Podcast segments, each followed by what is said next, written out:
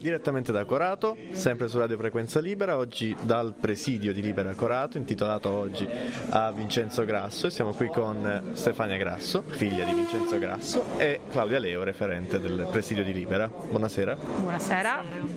Buonasera. Siamo al termine dell'evento, un evento molto forte, molto bello a livello di partecipazione, perché è stata una partecipazione molto calda, molto bella. Appunto volevamo un attimo fare una chiacchierata, giusto per chiudere anche un attimo questo, questo appuntamento.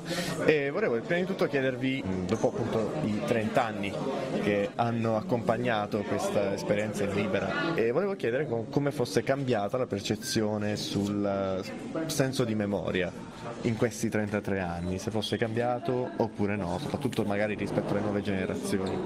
Beh, è cambiato tantissimo, del resto se non ci fosse il cambiamento non ci sarebbe neanche la, il lavoro e la speranza di costruire qualcosa di nuovo in futuro, è già dal presente, non solo del futuro. Sì, è cambiata la percezione, è cambiata la consapevolezza, è cambiata la conoscenza. La differenza sta proprio nel fatto che 30 anni fa, eh, 25 anni fa, eh, non si conosceva l'esistenza di storie così importanti perché si tratta di storie che testimoniano un paese che reagisce, un paese che fa resistenza alle mafie. Forse è stato proprio questo il motivo per cui non sono state fatte conoscere così tanto, perché c'è paura della memoria, c'è paura di raccontare la storia di un uomo semplice che però decide di rispondere e dire no alle mafie, perché potrebbe essere un esempio. E allora sono state lasciate un po' in silenzio. Oggi no, oggi non è più così, eh, anche noi ci siamo adattati a, alla tecnologia, la consapevolezza anche di poter conoscere le storie attraverso l'accesso a internet, una cosa che vent'anni fa non esisteva, erano soltanto nomi che se digitavi su qualunque motore di ricerca ti usciva il trafiletto del giornale incompleto e che non raccontava nulla di quello che realmente era successo.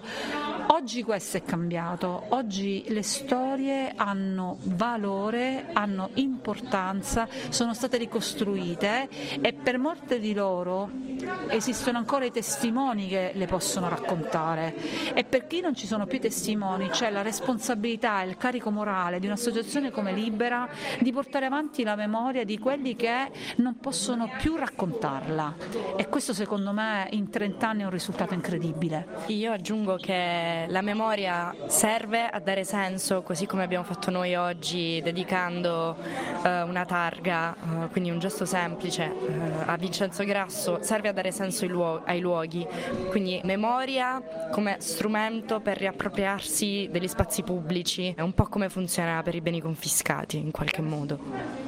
E appunto parlando di memoria, di memoria, di memoria viva, visto che Libera si vede sempre molto popolata anche da nuove generazioni, da giovani che si avvicinano e partecipano attivamente al, ai presidi e poi ovviamente alla rete nazionale, e come si può trasformare in modo virtuoso poi la memoria, cioè a livello proprio di partecipazione attiva, di lotta e di impegno? Conoscenza, comprensione, riflessione e poi azione. Cioè sono i, i, verbi che ogni giovane deve imparare a mettere in atto nella sua vita. Per la memoria vale nella stessa maniera. Io conosco la storia che mi racconta il territorio, che mi racconta cosa può succedere e che mi racconta anche cosa posso fare io. La conosco, la capisco, ci rifletto su e allora poi decido cosa fare. Questa è la vera azione della memoria che diventa impegno? Sì, io penso allenamento, no? in qualche senso allenamento ai valori di condivisione, eh, impegno e memoria che abbiamo cercato di celebrare oggi. Abbiamo costruito effettivamente, Claudia, ti interrompo perché mi è piaciuta assai la cosa dell'allenamento, abbiamo costruito una palestra, ogni presidio è una palestra dove ognuno può venire e fare esercizio, questo è il vero senso, quindi l'allenamento che dice, che dice Claudia. Allenamento alla condivisione, sì. E sulla comunicazione di questa condivisione, noi ovviamente stando facendo radio, lavorando in qualche modo nella comunicazione, ovviamente come volontari, come studenti, ci appassiona sempre l'idea di come puoi raccontare gli avvenimenti o una notizia. Quindi vorrei chiedere come puoi raccontare questo allenamento e questo impegno? Vivendolo è l'esperienza che vi fa poi diventare veri in quello che, che raccontate. Questa è la, l'unica cosa che posso dire partecipando, cioè se tu vivi l'esperienza in maniera diretta poi la puoi raccontare e chi ti ascolta capisce che l'hai vissuta tu e quindi la trova credibile, come è credibile. E poi avete una grande responsabilità, la comunicazione è una responsabilità immensa. Siccome abbiamo tanta controcomunicazione, forse voi dovete impegnarvi di più a fare comunicazione a favore, come c'è il cantante neomelodico che fa musica e che porta avanti quegli antivalori, allora voi sponsorizzate altro e questo può fare già il cambiamento come diceva qualcuno, in direzione ostinata e contraria, anche nel senso della comunicazione, no? Poi penso che la comunicazione venga da sé nel momento in cui ci si unisce, quindi una, una sorta di effetto domino, una sorta di catena di persone che iniziano ad unirsi e fanno comunicazione da sé e quindi in direzione ostinata e contraria si va in più persone ed è più facile comunicare anche, no? Non solo dal punto di vista dei social, ma anche dal punto di vista proprio della social catena, no? Unirsi unirsi per fare comunicazione, comunicando attrarre sempre più persone. in modo da contrapporsi a quelli negativi. Se sì, questi hanno c'è molta narrazione che... sulla tragedia e poi rimane lì però la tragedia. Esatto, esatto. Cioè, celebrare la vita è importantissimo, è forse la vera svolta. Dobbiamo imparare a sfruttare come sfruttano loro gli strumenti, noi siamo ancora un po' indietro, le mafie li sfruttano a pieno, noi ancora non riusciamo, forse dovremmo fare un passo in avanti e cominciare a sfruttarli in maniera più piena. Anche la celebrazione della vita come abbiamo fatto oggi, no? ricordare una storia d'amore anziché una storia di morte.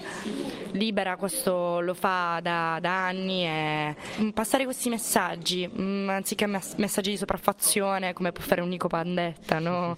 eh, anziché messaggi di eh, lusso, di, senza, eh, senza, di senza nessun sforzo, tipo di sforzo o valore legato al lavoro, eh, ma piuttosto al delinquere che ti porta ad essere ricco. La mossa sono, più semplice. Sono più le cose più facili. E allora noi creiamo una una, valida alternativa. Io vi ringrazio, ringrazio anche per l'impegno che mettete ogni giorno in uh, questo, possiamo chiamarla lotta a tutti gli effetti, una lotta alle mafie, ad una mentalità mafiosa che è più subdola della mafia che spara. E vi ringrazio, spero che ci sarà modo di rincontrarsi con il presidio di Libera Corato, magari anche con gli altri presidi di Libera.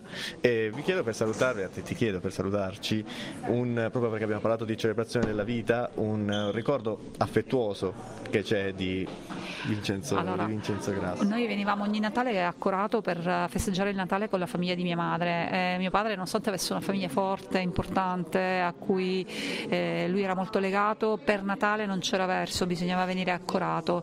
E il ricordo più bello era di lui che in, noi andavamo a messa a mezzanotte, loro insieme al suo uno dei suoi più cari amici non, non venivano a messa, si addormentavano in macchina e noi li svegliavamo con i petardi sotto la macchina da bambini perché era il gioco nostro preferito.